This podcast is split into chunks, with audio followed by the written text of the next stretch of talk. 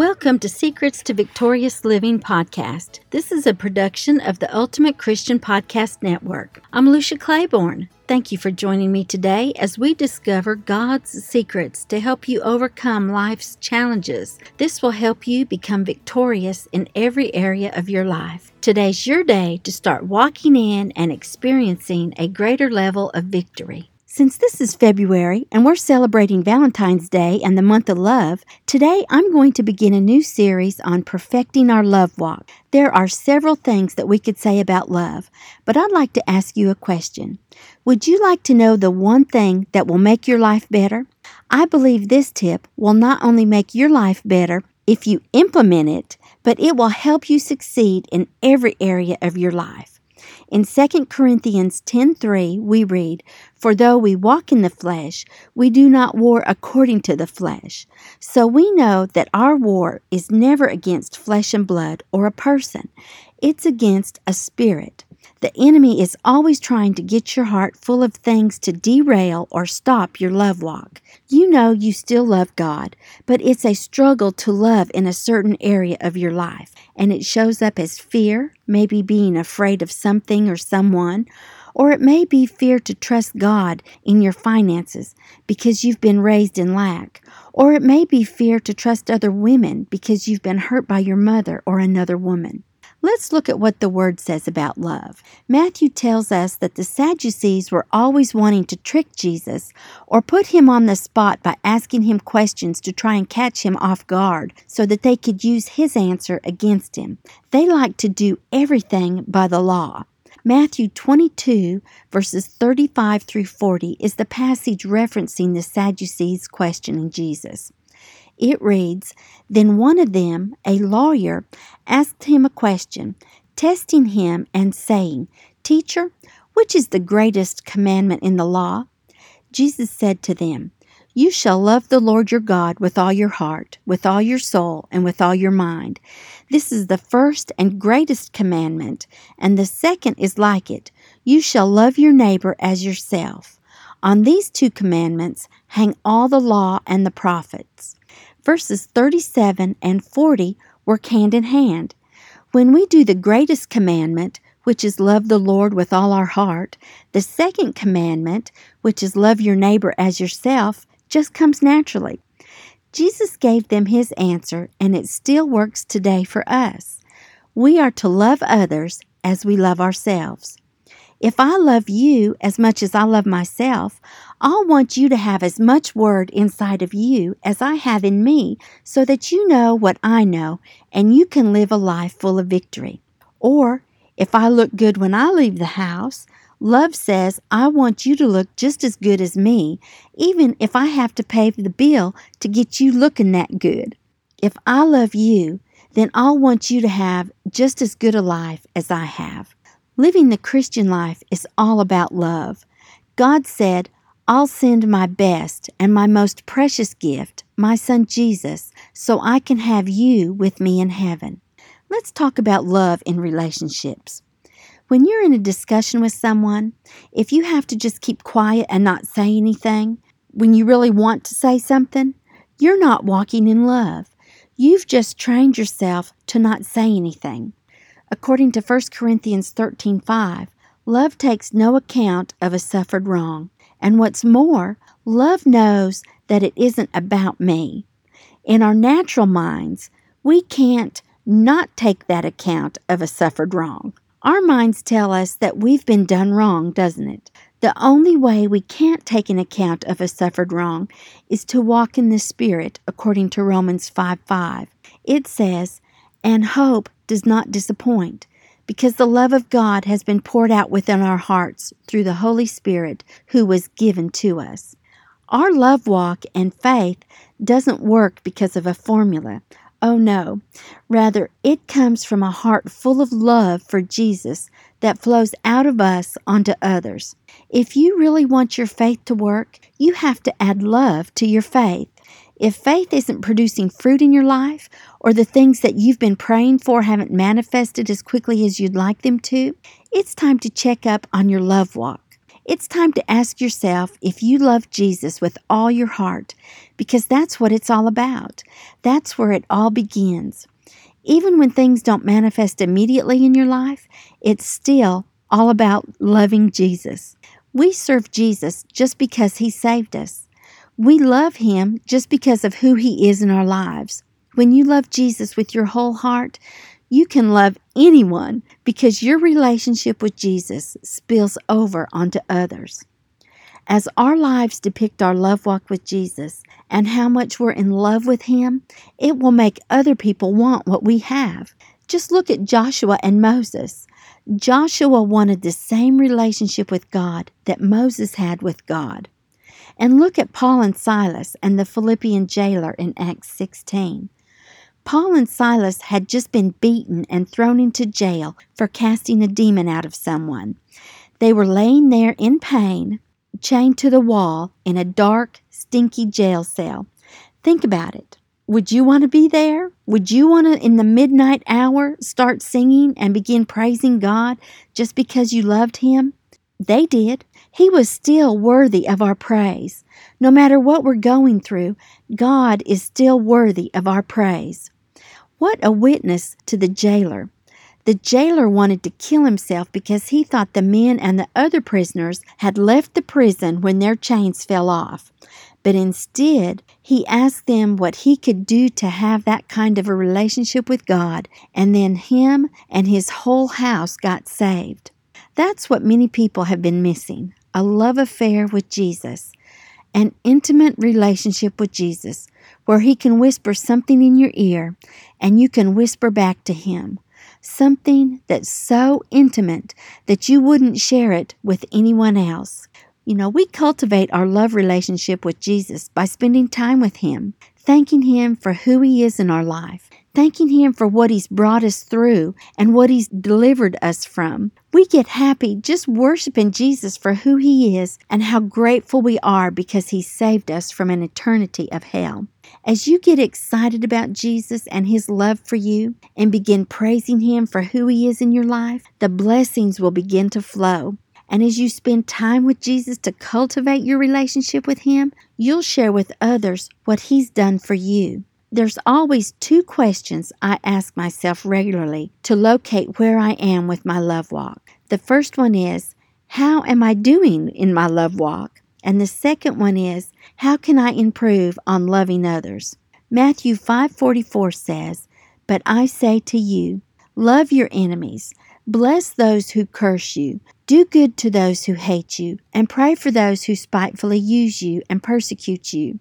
This verse tells us that we're to love our enemies. How many of you know that it's easy to love our friends and difficult to love our enemies? Jesus tells us that we're to love, bless, do good, and pray for our enemies. You may be asking yourself, how do I do that when I don't really want to?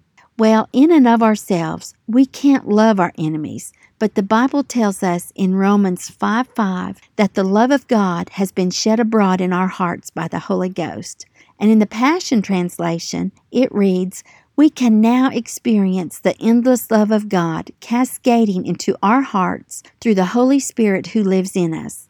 This is God's love in our heart, not our love. The word also tells us in Romans 5:10 that God loved us while we were yet enemies and unlovable. But now that we're born again, we can love just like God loves because he's put his love in our hearts. Let's look at Matthew 5:44 and consider how we can live it out in our life. It says to bless those who curse you, do good to them that hate you. If you know someone that hates you, I would suggest that you find something good that you can do for them so you can be a blessing to them. The next part says, Pray for those who spitefully use you and persecute you. If you want the flesh to dominate you, it's very easy to fight them and answer back. However, the best thing to do is to start praying for them. The reward for praying for them is great. In fact, as you pray for them, you actually release yourself from the bondage that devil has tried to hold you in because of the unforgiveness that you've allowed in your heart. A good example of walking in love is the way that Polly Wigglesworth treated her husband, Smith Wigglesworth, before he was called to preach. Smith says that he owes his ministry to his wife and, of course, God. At one point in his plumbing business, he was very prosperous and grew cold toward the things of God. He told his wife that she shouldn't go to church anymore because she was always going to church. Polly just politely told him she wasn't always there, just on Sunday mornings and evenings and on Wednesday evenings. Polly continued to tell him that she hadn't neglected him or the children, but Smith told her that he was the head of the house and she had to obey him and that he said she couldn't go to church anymore.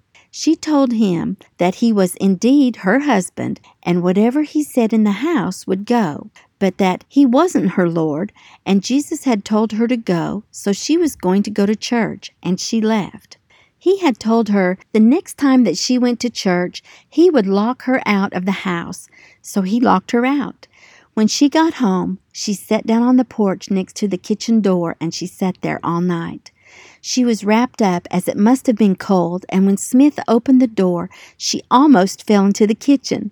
She jumped up, smiled, and laughed at Smith and said, Dear, what would you like for breakfast? as if nothing had happened. What a woman! What a great example! She was happy and loving, which reflected in a heart full of the love of God. She fixed her husband his favorite breakfast. And you know what it did? That made him feel convicted, and he turned his life around because of the love of his wife. Smith later confessed that if it hadn't been for Polly, he would have never made the decision to obey God. However, he became a great man of God and was used mightily in the kingdom of God because of his wife's demonstration of love. Let's look at another example from the New Testament of love. Of course, Jesus is our greatest example of love. As he was on the cross, Luke 23:34 tells us that Jesus prayed and asked God to forgive them because they didn't know what they were doing. What an example of love. In Acts 7 59 and 60, Stephen was being stoned when he called upon God and said, Lord Jesus, receive my spirit. And he knelt down and cried out with a loud voice, Lord, lay not this sin to their charge. And when he said that, he fell asleep. Another great example of God's love. In 1 Peter 3 8 and 11 in the Passion Translation, Peter tells us, Now this is the goal to live in harmony with one another and demonstrate affectionate love, sympathy, and kindness toward other believers. Let humility describe who you are as you dearly love one another. Never retaliate when someone treats you wrongly, nor insult those who insult you, but instead respond by speaking a blessing over them, because a blessing is what God promised to give you. For the scripture tells us, Whoever wants to embrace true life and find beauty in each day must stop speaking evil, hurtful words, and never deceive in what they say. Always turn from what is wrong and cultivate what is good. Eagerly pursue peace in every relationship, making it your prize. These verses tell us how to perfect our love walk. And when we're in a situation that challenges our love walk, we can remember these verses and that the greater one is on the inside of us and he's bigger than the hate that's on the inside of another person. You won't have to fuss and argue. You can just stop and think about the greater one, the Holy Spirit, whose love is on the inside of you and that he's bigger than the hate, greed, and selfishness that's on the inside of those who are coming against you. How many of you know that many times a smiling face full of love can be so much more powerful than any words that we can ever speak? When we're calm and gentle and speak with love and confidence, it will change people's lives and the situations that we're in. Our love walk is so important and it affects all the other areas of our life as well. Take health and healing as an example. If you want to walk in divine health or receive your healing, you'll have to forgive people and pray for those who persecute you and despitefully use you. We can look at Mark 11, 24, and 25 as our go to verses to help us perfect our love walk and get closer to God. It says, Therefore, I say to you, whatever things you ask when you pray, believe that you receive them and you will have them. And whenever you stand praying, if you have anything against anyone, forgive him, that your Father in heaven may also forgive you your trespasses. The word is very clear about loving our enemies and those that misuse us. We have to choose to forgive them. Sometimes we have to remind ourselves every day that we chose to walk in forgiveness and pull every thought captive to the will of God. The Bible tells us that we can't return evil for evil. Instead, we're to be a blessing. We have to bless them that curse us and do good to them that spitefully use us. We aren't walking in forgiveness unless we actually forgive them, release them, and pray for them. I'd like to remind you that God not only forgives, he forgets. Hebrews 8:12 says, "For I will demonstrate my mercy to them and will forgive their evil deeds and never remember again their sins." It's not always easy to forgive and forget, but as you pray and ask God to help you, you'll actually be freeing yourself from the bondage the devil would love to keep you in. I would like to encourage you today to refuse to give in to the devil's tactics by allowing the least bit of offense, animosity, ill will, or wrong feelings toward another person to get into or stay in your heart. As I close today, I'd like to remind you that God loves you dearly, and He's given you Holy Spirit to fill your heart with love. And whoever wants to embrace true life and find beauty in each day must stop speaking evil, hurtful words and never deceive in what they say. Always turn from what is wrong and cultivate what is good. Eagerly pursue peace in every relationship, making it your prize. The goal for your love walk is to love your neighbor as yourself. For resources to live the victorious life, I invite you to visit luciaclaiborne.com and remember, with God, all things are possible. He's not mad at you, He's mad about you, and He created you to walk in victory every day of your life. Be sure to listen in next week as we continue our series on perfecting our love walk.